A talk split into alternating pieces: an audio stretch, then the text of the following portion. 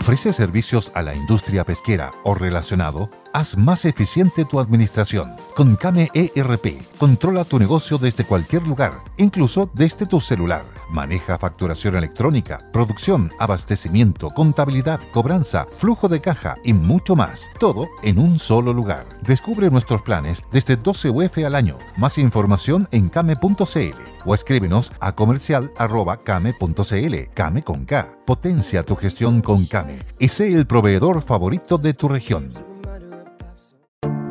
Te invitamos a conocer un lugar mágico, un lugar único, con un paisaje de una belleza que conmueve. Bosque Choyinco, ubicado en el destino Cuenca del Lago Ranco, es el proyecto ideal. Bosquechoyinco.cl, parcelas de 5.000 metros cuadrados con rol propio en el hermoso valle del río Calcurrupe. Fundo Choyinco, kilómetro 3 de la ruta Yifen al Lago Maihue, región de Los Ríos. Consultas y coordinación de visitas en bosquechoyinco.cl. Muy buenas tardes, bienvenidos, martes 17 de octubre, con un día soleado en la región metropolitana, al menos estamos comenzando por los opuestos. Le habla Bárbara Briceño junto a Francisco Vidal. Pronto se nos conecta don Carlos Larraín. ¿Cómo está, Francisco? Muy bien, ciudadano, buenas tardes. Ayer tuve que excusarme porque tuve un día muy agitado, políticamente me refiero. Así que me fue imposible, pero como yo fallo una vez cada 4 años, no hay problema. ¿En qué estaba? ¿Estaba ordenando el mundo? No, lo que pasa es que ayer el PPD se constituyó la nueva directiva en su estructura. O sea, directiva nacional, comisión política, comisiones permanentes, programa. Y eso nos llevó toda la tarde. Así que, en eso. Y ahí en no eso. Podía faltar. No. No, ya. Así que... Pero ¿todo bien? Todo bien. Bueno, ahí tenemos algunas novedades. Ahora, ¿hablaron algunas cosas? ¿Dieron temas programáticos? ¿En qué están? No, lo que sucede es que las direcciones políticas de los partidos oficialistas milagrosamente están muy disciplinadas y están esperando el tema principal, el plebiscito del 17 de diciembre, y no se quieren adelantar a la posición que finalmente se va a tomar, ¿ya? Con respecto a llamar a votar a favor o en contra. De tal manera que ayer, por ejemplo, escuchamos con mucha atención a Verónica Undurraga, que fue invitada junto a Leslie Sánchez y a Francisco Soto, que eran los 3 expertos del PPD, por así decirlo, y ellos explicaron el proceso, ellos culminaron ya con la comisión de expertos. Pero de hecho, por ejemplo, Verónica Undurraga es parte de la denominada comisión mixta, que después le explicaremos a los ciudadanos qué es lo que empieza mañana o hoy día de la tarde. Así que, no, interesante la mirada de la gente que ha estado completamente interiorizada en el tema. Y en paralelo, obviamente, hay gente más aceleradita que ya está tomando posiciones. El domingo fue muy importante la entrevista al presidente Piñera, que llamó a votar a favor. La entrevista del candidato presidencial de la derecha, Sichel, con un titular muy, muy paradójico, ¿no? A pesar de Kast, voy a votar a favor, ¿no? No, era al contrario. Era como, dado que esta no es la constitución que Kast quería, voy a votar a favor. Algo así. Sí, esa es la idea, claro. También Macaya, la UDI, lo principal de la entrevista de Macaya no es que llamen a votar a favor, sería el mundo al revés. Si fuera... No, a mí me llamó la atención que le dijera públicamente a su candidata presidencial, Evelyn Matthei, que se lo anunciara. Esto ocurrió el domingo, estamos a martes, no se escucha padre. Porque les recuerdo, por ciudadanos, que hace 3 domingos atrás la alcaldesa Matthei y claramente la candidata muy bien aspectada de Chile Vamos dijo que no iba a poner su capital político por ese texto. No, y dijo además que esa propuesta estaba destinada al fracaso. Entonces, ¿qué voy a meter yo en la derecha? Pero ahí hay un tema. El presidente del partido le dice hay que apoyar y ella dice este texto a mí no me convence. Así que ahí veremos, vamos a ver con qué sale Evelyn Matthei, porque además hay una cosa interesante, ciudadano auditor, en la última encuesta, hay muchas encuestas que ya con preguntas presidenciales de carácter espontáneo. En la última que vi, primer lugar, Evelyn Matthei con 24%, y subiendo, porque venían los números desde hace como 5 meses. Y en segundo lugar, José Antonio Kast, 18, y bajando un poquito. Esos son los dos aspirantes a la presidencia de Chile de la derecha hoy por hoy. Faltan 2 años todavía. Entonces vamos a ver qué pasa con la Evelyn Matthei en ese escenario. Si mantiene sus objeciones al texto o se pliega finalmente a lo que el conjunto de la derecha está cada día más afiatada en el a favor, ¿no? Don Carlos Larraín, bienvenido. Acabamos de comenzar hace solo unos minutos. Guaripola del a favor.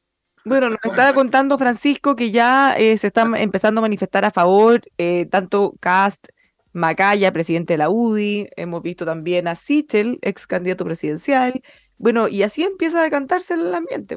Ya Sebastián Piñera. Y Sebastián Piñera, expresidente. Sí, sí.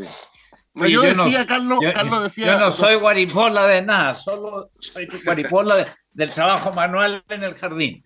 De eso soy guaripola. Ya. No, te pregunté, comentaba a nuestros ciudadanos y me gustaría saber tu opinión.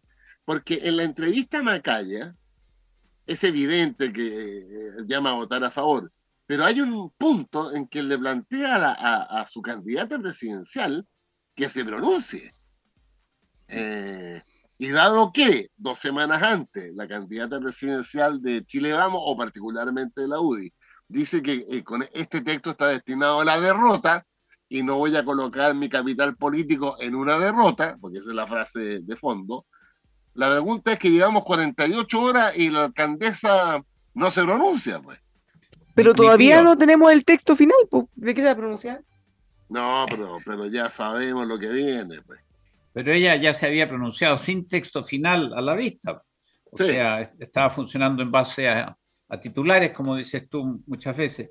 Yo creo, la verdad, Francisco, y explico que vengo aterrizando aquí por necesidades de funcionamiento de la empresa, como diría un empresario. Claro. Porque estaba faltando mi ángulo para neutralizar las influencias tóxicas de Francisco Vidal. Pero bueno.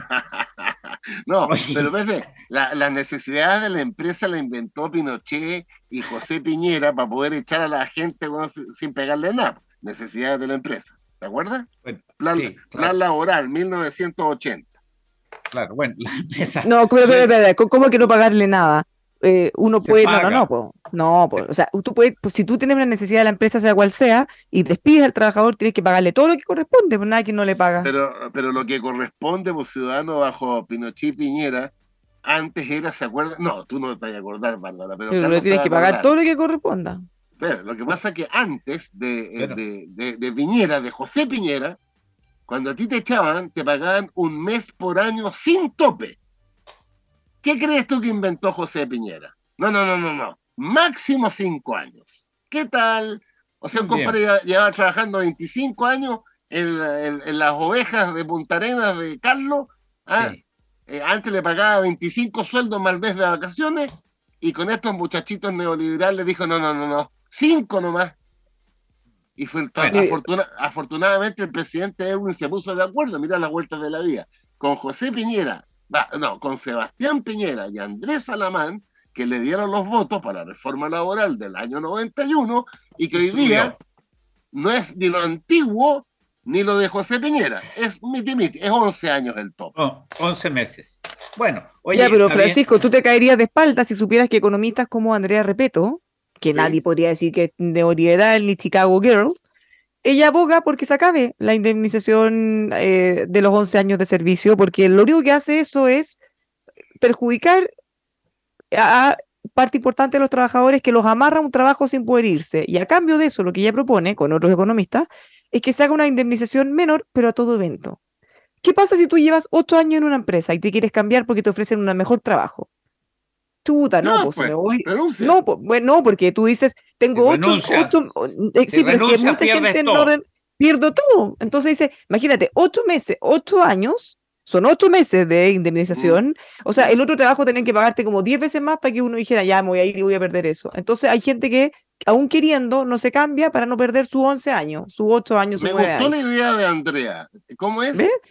que se pague una indemnización a tu evento, que sea obviamente una indemnización menor que un año por servicio, que, pero o sea, un mes pero que a todo sueldo, evento. Eso, o sea, claro, menos que un mes por sueldo, pero en el fondo... Ya, pero eso todo evento facilita... ¿Con tope o sin tope? Ahí está la trampita, po. No, porque sería otro monto, no, sería otro inferior. Monto. Po.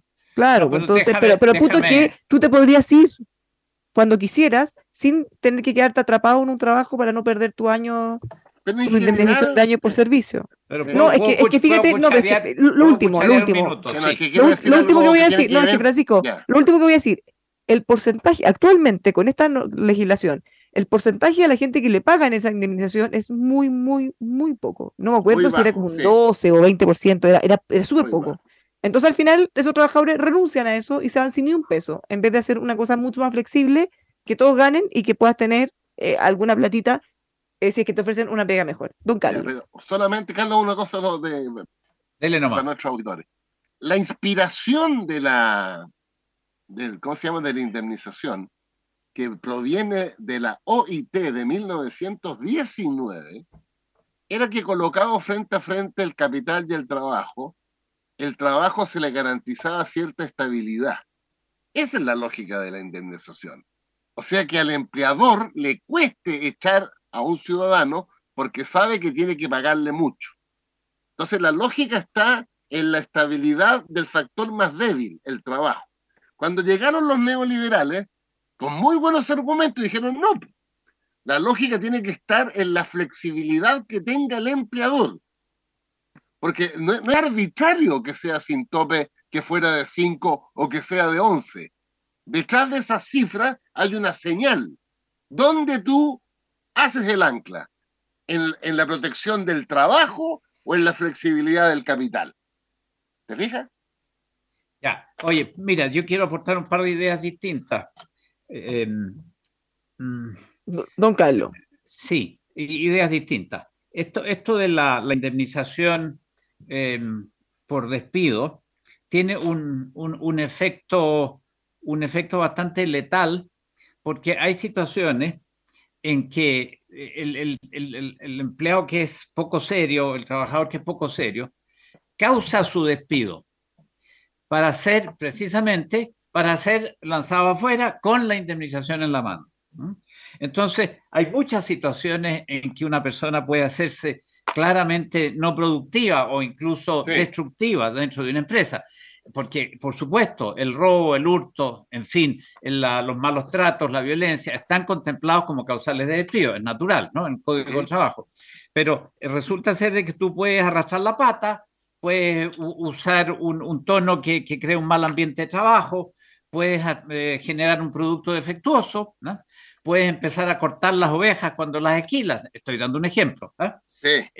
Entonces ¿qué ocurre? Que en definitiva hay un efecto perverso en lo de la indemnización en caso de despido, porque no induce a renunciar, que como bien señalaba Bárbara, y sobre todo en un mercado del trabajo que es ultra líquido. Sí. Hoy día cambiarse de oficio es muy corriente, sobre todo en los tramos de los empleos, digamos, relacionados con la electrónica, lo digital, el back office, como dicen los entendidos, ¿eh? Que se les olvidó el castellano. Bueno, esos gallos suelen flotar y se van por muy pocas diferencias, es muy notable. Yo habría razonado igual que la OIT, que era una gran virtud que las personas se arrancharan y se identificaran con la empresa en la cual trabajan. Concepto que alguna vez... lo voy a nombrar, José Piñera me dijo que era medieval. Bueno, él lo dijo.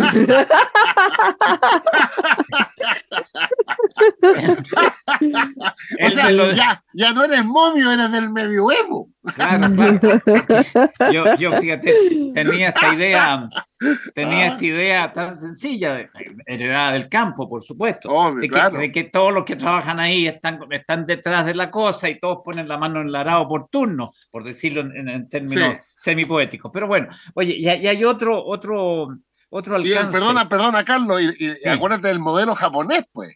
Bueno, por supuesto, pero ahí, claro, sigue imperando el medioevo en su estado más crudo, tú lo sabes, Bárbara. Sí. Oye, les puedo contar una anécdota muy a la pasadita. Yo fui a Tokio una vez, ¿Ya? Que viaje a cada rato al Japón, pero fui una vez a Tokio. Y entonces fui al teatro Kabuki. Oye, ¿ya? Se inició creo que en el 1600, muy temprano, donde solo actúan hombres, ¿ah? Yeah. Para evitar que las mujeres adquirieran costumbres así un poquito más sueltas, digamos, ¿eh? Yeah. Bueno, y entonces se disfrazan, se pintan, hay toda una simbología que uno no cacha ni al cuarto bote, pero claro, para los que son de ahí y que yeah. pertenecen al medioevo japonés, Dios lo bendiga, todo tiene un significado. Nosotros en Occidente estamos en una situación en que nada significa nada. Bueno, oye, pero acorto el cuento porque podría ser largo y es jugoso. Fui al Kabuki con mi mujer, por lo pronto vi las mujeres más elegantes del mundo, con unos kimonos. Bárbara, tú que cultivas ese rubro. Oye, yo arrendé un kimono y me pasé por todo Japón, por todo Kioto con un kimono. ¿En serio? ¿Ves que no sabía, pero me tincaba? Oye, ¿pero con sandalias incluidas y medias blancas? Ah, no. No te acuerdo, no. Ya. Bueno, pero oye, abrevio el cuento, llegaban estas especies de mariposas japonesas, preciosas, incluso algunas de 80 años, pero eran unas glorias. Y bueno, en el desarrollo del Kabuki, en el cual uno forzosamente entiende re poco, porque son puros símbolos, ya lo dije. Oye, el público toma partido. Y tú de repente ves un viejito así mosca muerta, como yo, sentado al lado, bien encorbatado, porque va bien elegante. Fíjate que viene una escena en que un magnate quiere secuestrarse a una niña, que por supuesto que es hombre. Oye, entonces se para el viejo y empieza a gritar unas cosas ininteligibles. ¡Ojoticato con te cayó todo! Y se enoja. Oye, bueno, pero en fin, eso por lo que hace... Le salió súper japonés. Oye, pero es que me estaba entrenando, Es que es Carlos Larraín Hirohito. No, oye, pero eso me lleva a recordar a un descendiente de japoneses, que es Ominami, Carlos Ominami, claro, padre, pues. No era partidario de la indemnización por años de servicio, porque decía él que esto congelaba el mercado del trabajo.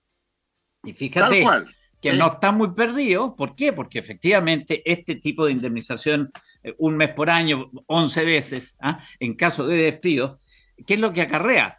Acarrea protección para los que están trabajando. Pero si tú quieres entrar de afuera, hay menos cupos. ¿Mm? Sí. O sea, estoy queriendo decir con mi espíritu medieval característico que no hace falta ser ultraliberal, que son partidarios, ya lo sabemos, de la cero limitación para los héroes de la empresa, concepto que a mí me para las mechas. Pero bueno, oye, o sea, esto de la indemnización tiene otro lado comprensible, que es de que efectivamente te estabiliza el mercado del trabajo, pero te deja afuera mucha gente. Y así en España, ponte tú, no sé si están en el 12%, y en el tramo de 20 a 27 años, creo que están en el 20 y pico. ¿Eh? Oye, porque la cosa no se mueve para ni un lado. Ese es el sentido que tiene. Entonces, ya te digo, yo desde un ángulo no medieval del todo, porque tú sabes que no uso armadura, al contrario, ando expuesto a los ataques del enemigo tóxico. Yeah. Pero se puede hablar de eso con algunas variaciones. Bueno, y estábamos hablando de Evelyn Matthei, si me permiten. ¿Ah? Sí, pues. Sí, volvamos. Yo creo que doña Evelyn está ahí sacando cuentas para ver para dónde van los tiros nomás. Ese es el fondo del asunto. Y le pasa a Macaya que una cosa es lo que piensa Evelyn Matthei y otra cosa es lo que necesita el país. Yo creo que estamos todos de acuerdo en que el país necesita una dosis de estabilidad. Y eso, claro, no es lo que quiere Sebastián de Polo. ¿Se acuerdan ustedes que antes de irse al Brasil a un viaje sin retorno, porque se fue embajador, dijo, Chile necesita necesitamos insertarle inestabilidad a la sociedad chilena? Bueno, yo creo que eso es lo que le pasa a Macaya, que dice, mire, con la majamama en que estamos, esta cuestión que nadie sabe dónde empieza y dónde termina, yo prefiero que haya una estructura básica institucional. Y la señora Evelyn no está en la misma onda. Y ese es el fondo del dilema, por usar una palabra casi griega. Te voy a hacer dos observaciones, una de fondo y otra que tiene que ver con Evelyn Matthei. Nos vamos a una pausa mejor. Démosle más suspenso y ya estamos de vuelta en unos minutos con más. Muy bien.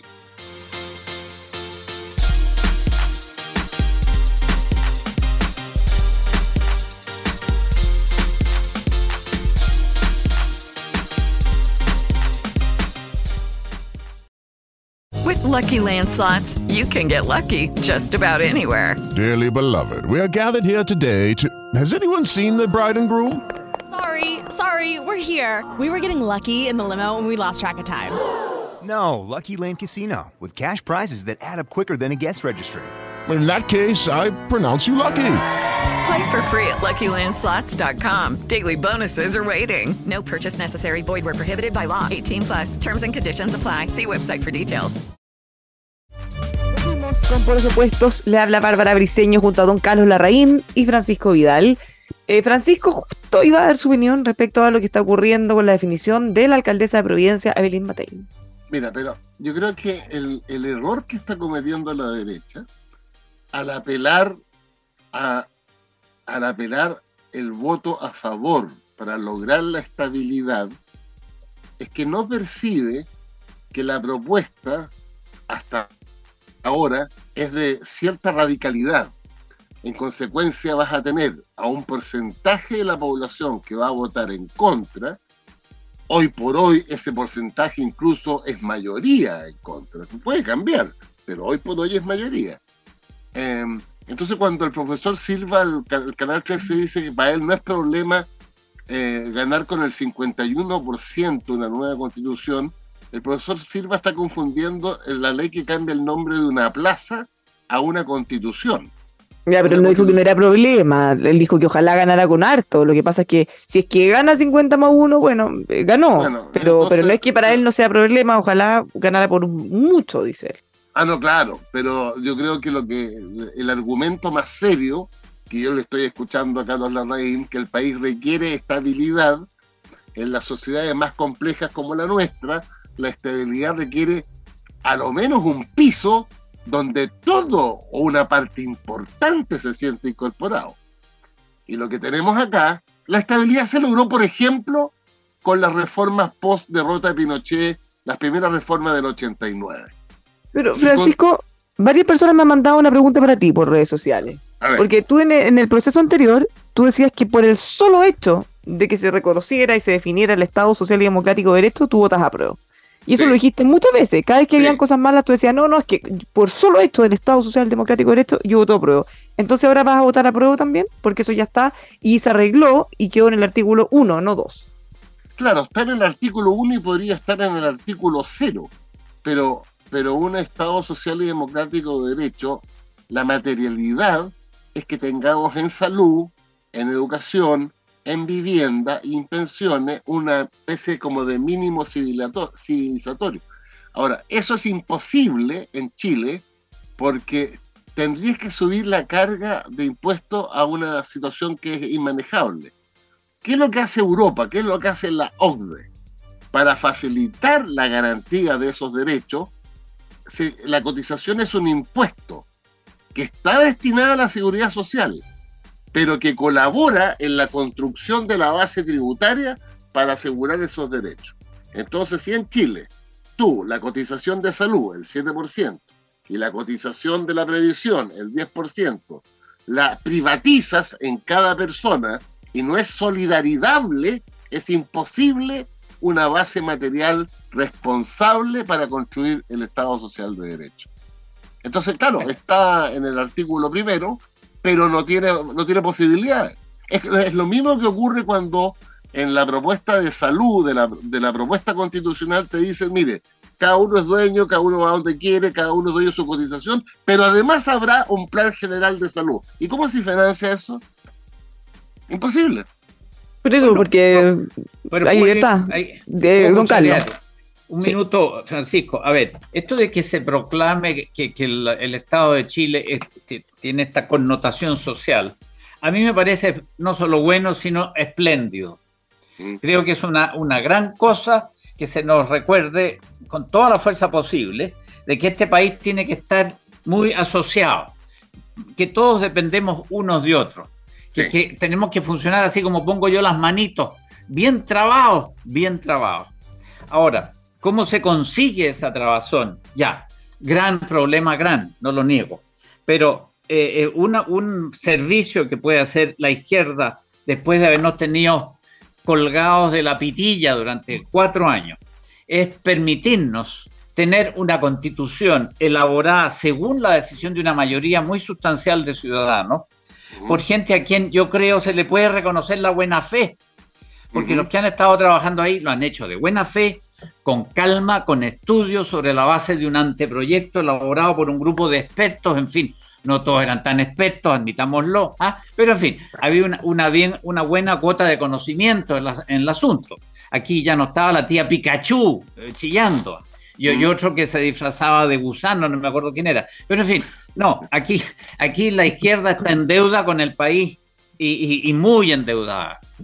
Y creo yo que un favor que nos puede hacer al conjunto después de estos 4 años que nos tienen bailando en la cuerda floja es permitirnos tener una constitución que estabilice el cuadro. Yo sé que a mí se me quedó pegada la palabra estabilidad, pero es que creo en la estabilidad. A mí me pasa que creo que los países sin estabilidad simplemente no salen a flote. Se lo oí hace poquito, ayer creo, a Felipe González, uno de los héroes de la izquierda educada chilena, ¿no es así, Bárbara, Francisco? Bueno, así. Y decía Felipe González, ya más canoso, sí, pero decía Felipe González, lo que tiene que tener un gobierno siempre es un grado alto de previsibilidad. Y resulta ser de que este gobierno ha pasado a ser completamente imprevisible, tanto así que Boric se traslada a la China y le dice a los jóvenes chinos que se alcen contra los criterios predominantes. Lo estoy diciendo finamente. Y en otra reunión con el señor Xi, que estaba mucho más elegante que Boric, cosa que no es muy difícil, ya lo sabemos, ¿no? Xi, bien terneado, con su corbata y una sonrisa enigmática, bueno, y Boric dice que él es partidario de que haya una China. Yo estoy seguro que los habitantes de Formosa, Taiwán, Quemoy, como se llama hoy día, sí, les ha parecido un poco mal lo de la China una, no sé qué creen ustedes, pero en fin, el grado de previsibilidad de este gobierno es nulo, y desgraciadamente eso se ha transferido a toda una serie de órganos institucionales. Entonces, vuelva al comienzo de mi argumento y te darás cuenta, Bárbara, que me cuelgo de lo gordo, no me voy a los detalles. Lo gordo es recuperar aquí un esquema institucional necesario que ha sido elaborado por un grupo de personas que ha trabajado seriamente, con una contribución incluso de la izquierda, que ha aprobado un porcentaje altísimo del contenido de la Constitución, y que en todo caso, para los aspectos que no satisfagan a la izquierda en sus expresiones irredentas, bueno, nosotros podemos usar el hecho de que ese conjunto de personas que han colaborado en la Constitución fue designado por el 62% de los electores, por amor de Dios. Entonces somos demócratas para unas cosas y para otras no lo somos. Entonces yo le pido a la izquierda chilena, en la persona de don Francisco Vidal, que yo creo que es el que reúne las mejores características de la izquierda educada chilena, porque hay otra que no aprende ni a palo. Bueno, por favor, déjennos tener una constitución y dejémonos de tiquismiquis y leceras, y si después la quieren modificar, pues bien, modifiquémosla como se hizo entre el 89 y el 2010. ¿Qué? El 2019 terminó de reformarse la Constitución, ya no le quedaban ni las orejas a la Constitución antigua. Pero por favor, déjennos tener una Constitución. Y por lo demás, hoy el Estado social, tú dices, me vuelvo atrás un poquito, una cosa de detalle. Así que porque hay 2 métodos de salud, no hay solidaridad. Oye, por amor de Dios, ¿vamos a poner la salud estatal a la salud privada en esta conversación? O sea, ¿preferimos tener más gente en la lista de espera o queremos tener más gente sana en su casa comiendo porotos con rienda? Cuesta seguir ese argumento, porque si a una persona le dicen que por el hecho de poder tener público y privado se atenta contra la solidaridad, el mensaje que le llega a esa persona es, entonces quieren mi plata para poder financiar la otra cosa. Y la gente no quiere eso, pero esa es la forma como se decodifica. No, sé, hay que explicarlo mejor. En Chile la salud, el sistema de salud está completamente segregado, depende del ingreso de las personas. De mi 7% que toda la vida he cotizado, ni un solo peso se va al 80% de los chilenos que no están FONASA. Eso no, por existe, eso, o sea, eso, necesita, eso, no tú quieres... eso no existe en ningún lugar más desarrollado que nosotros. No existe. No existe. Entonces, lo que pasa, buscarlo, es que cuando tú colocas en la Constitución, ni más ni menos, que la solidaridad es imposible, salvo con impuestos generales, pero a reglón seguido tú quieres subir los impuestos y te dicen que no, entonces, ¿cómo es la cosa? Ahora, lo otro que quiero hacer una referencia, porque leí con atención a Cayetana, que es como la pasionaria de la derecha que traen a Chile los Picton. Más buena moza que la original, por favor. Sí, claro, pero la pasión la tiene igual, la pasionaria y la Cayetana. Y escuché la Cayetana, oye, rindiendo un homenaje a Felipe González. Yo les recuerdo a los ciudadanos que Felipe González subió los tributos en los 14 años que gobernó, escúchenme bien, 1 punto del producto por año. 1 punto del producto por año. Bueno, Francisco, ¿y cuál era el punto de partida? Es que tú te tiras estos fulles propios de... Oye, o sea, tu argumento vale huevo. Imagínate que el presidente Boric dijera, o sea, que voy a subir 1 punto por año. O sea, lo fusilan. Pero si es lo que está proponiendo, 3.25 en 4 años, y como todavía no logra sacar nada, porque no ha logrado siquiera explicarse, vamos en 2 puntos por año porque le quedan 2 años. O sea, está compitiendo por el cetro del principal extinguidor de libertad económica. Yeah. Pero solamente para cerrar, para nuestros auditores, cada uno de ustedes, auditores, obviamente tiene la más soberana decisión. Pero lo que yo trato de explicarle es que en una sociedad profundamente estratificada como la chilena, consolidar en la Constitución de la República, que además para poder modificarla, sigue la lógica guzmaniana. ¿Cuál es la lógica guzmaniana? Guzmán, ni más ni menos que pensó en los 2/3. Ahora los muchachos republicanos dicen, no, 3/5 nomás. Le voy a traducir ciudadano en el actual Congreso. 3/5 son 30 senadores de 50. O sea, imposible lograrlo. Y ni más ni menos que en la Cámara de Diputados son 93 diputados de 155. Hágame esa. Hágame que una fuerza política, un bloque político, tenga 3/5 del Parlamento. En un sistema pluripartidista como chileno, incluso excesivo hoy día, pero... El que no debería seguir tan fragmentado después. Es imposible. Entonces, bueno, mi punto, como, solamente pero, ya, pero mi punto, pero mi punto, es que tu punto está pasando a ser un bordado, oye, córtala. Bueno, yo quisiera aportar una cosa muy corta, Francisco. A ver, mira, ya. Esto de que haya varios tipos de medicina, también los hay mixtos, los hay cooperativos, está el Hospital del Trabajador, que dista de ser iniciativa privada, es otra cosa, tú lo sabes, ¿eh? Es una mutual. Bueno, mira, todo depende... Pero qué buen ejemplo me colocaste, Carlos. A ver. Al ser mutual, la comisión que cobra la Asociación Chilena de Municipalidades nos dice relación con el aporte del empleador en representación de su trabajador. Al ser mutual, es una bolsa que le permite a los trabajadores accidentados que los traten, que le junten la pata quebrada del ahorro en la construcción, no sobre la base si le alcanza su sueldo, es sobre el conjunto. Sí, Francisco, pero la mutual, así como tú señalas ese aspecto, que por eso usé la palabra mutual. Oye, el Hospital del Trabajador no pertenece a ningún equipo económico, grupo económico ni nada. Pertenece a la Cámara de la Construcción. ¿Eh? Ya, bueno, o sea, también es privado, pero no es un negocio. Te quiero decir que en la salud chilena hay muchas variantes y la cuestión está en la calidad de los servicios que se obtienen. Si acaso resulta ser de que para tener buenas, o por ejemplo, piensa en los hospitales universitarios, pues Francisco, los hospitales universitarios, ¿qué es lo que son? ¿Otro negocio Otro lugar donde va a cristalizar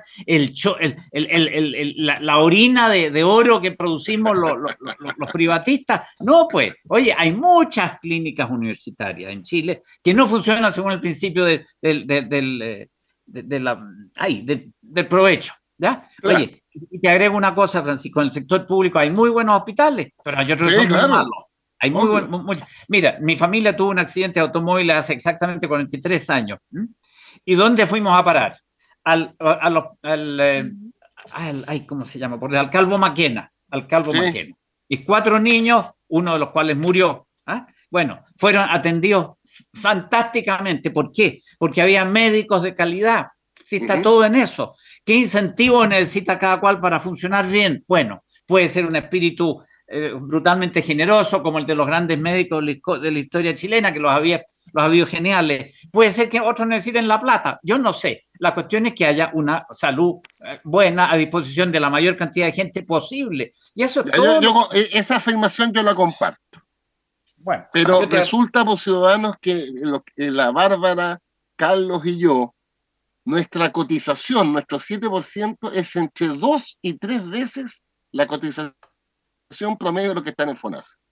Entonces, bueno, todo lo que yo digo es por qué no somos nosotros los que nos ha ido bien en la vida, porque por eso tenemos mayores ingresos y por eso que el 7% de esos mayores ingresos es mayor que el otro. O es obvio, ¿no? Y por eso pagan más impuestos también, pues, que ahí es donde debe funcionar la solidaridad. Y a mí me encantaría que algunos de estos que hablan de lo social y la solidaridad, que ha pasado a ser un mantra, que tapa todos los hoyos de la ineficiencia, de la deshonestidad, de la cosa codiciosa de estas fundaciones fuñingue. Bueno, oye, por favor, sean solidarios, gasten bien la plata que pagamos todos los idiotas, mes a mes. O al comprar, el kilo de pan, pues viejo, hoy día estás dejando 450 pesos por kilo de pan en la caja. Oye, ¿y qué se hace con la plata? Yo no voy a hablar de la ropa interior del churro ese que había en Concepción, ya eso será mucho, pero hay muchas otras situaciones en que de traje entero, sin sacarse la parte de afuera, oye, la plata la tiran y la botan de la manera más loca. Allá donde estoy yo, en Timaukel, Francisco, no sé si lo he contado una vez, hay 100 habitantes. ¿Tú creerás que tenemos un totalizador electrónico en la cancha? Creo que lo conté. Duró 3 partidos. No. Al cuarto partido le llegó un pelotazo, porque la cancha es chica, pues es techada, ¿no?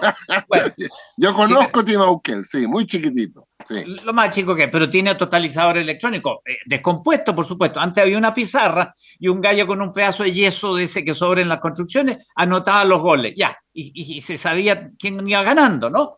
Ya, claro. Ahí tiene un ejemplo de dineros tirados, para no hablar de la Catalina Pérez, del otro señor Crispi que está pero que no está, oye, o de la Subdere que tú conoces bien, pero no vamos a profundizar en eso porque yo soy muy pudoroso. No, lo que pasa es que me encantó el cuento que hiciste el otro día cuando dijiste que el subsecretario que te tocó a ti solamente beneficiaba a tu rival en la competencia. Por supuesto. No lo nombro para no... Se lo conté a Champer. Bueno, pues... No sería un señor Salaverri, ¿no? No, también, pero estaba pensando en otro. Un señor ya. Flores, quizás. Bueno, ya, cállate la boca que voy a nombrarte a ti. Un envión más y te nombro a ti como el principal distribuidor de fondos de la Subdere a la mala. Ya. Dios mío. Dios mío, las cosas que hay que oír. Y se ríe, por suerte, se ríe. Pero... Bueno, así está la cosa. Ya, nos queda poquito. ¿Qué les ha parecido el rollo, el gobierno enfrentándose con el Contralor? Yo lo dije el otro día, Bárbara, ¿te acuerdas? ¿Qué manera de comprarse mi gobierno líos completamente innecesarios? Es fantástico, ¿no? Pero mira, si Crispi hubiera ido la primera vez, pues si no lo van a fusilar ahí. Pero algo tendrá guardado, algo se estará guardando, digo yo, porque no lo puedo entender.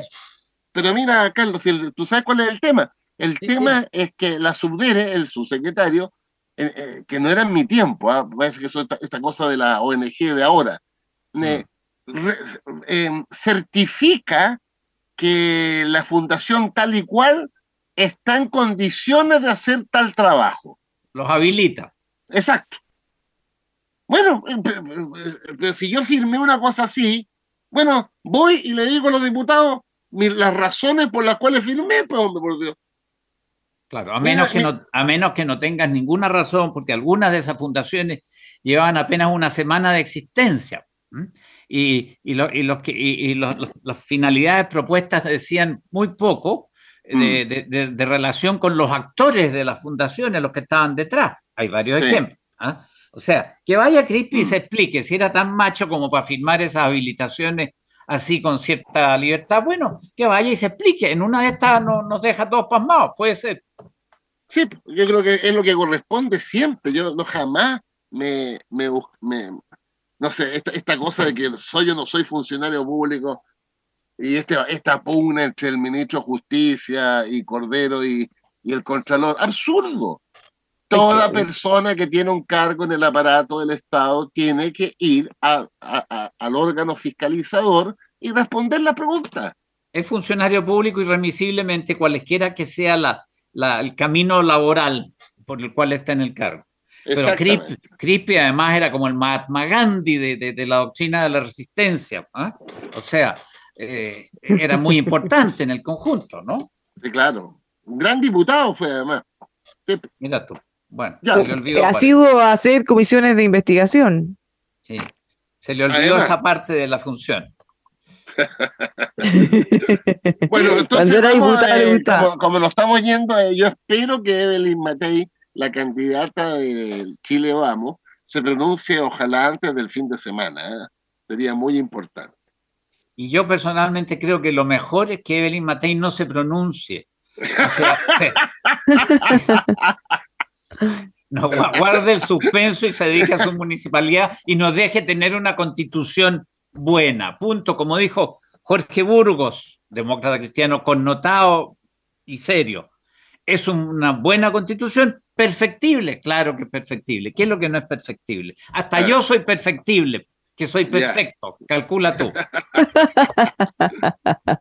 Ya nos vamos. Ya. Buena tarde para todos. Nos vemos mañana. Que estemos bien. Adiós.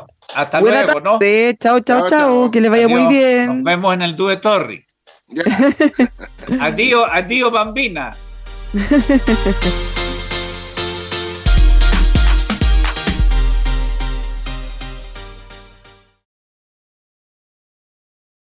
Lucky Land Slots, you can get lucky just about anywhere. Dearly beloved, we are gathered here today to... Has anyone seen the bride and groom? Sorry, we're here. We were getting lucky in the limo and we lost track of time. No, Lucky Land Casino, with cash prizes that add up quicker than a guest registry. In that case, I pronounce you lucky. Play for free at LuckyLandSlots.com. Daily bonuses are waiting. No purchase necessary. Void where prohibited by law. 18 plus. Terms and conditions apply. See website for details. It is Ryan here, and I have a question for you. What do you do when you win? Like, are you a fist pumper, a woohooer, a hand clapper, a high fiver? I kind of like the high five, but if you want to hone in on those winning moves, check out Chumba Casino. At chumbacasino.com, choose from hundreds of social casino style games for your chance to redeem serious cash prizes. There are new game releases weekly, plus free daily bonuses. So don't wait. Start having the most fun ever at chumbacasino.com. No purchase necessary. VGW Group. Void where prohibited by law. See terms and conditions. 18 plus.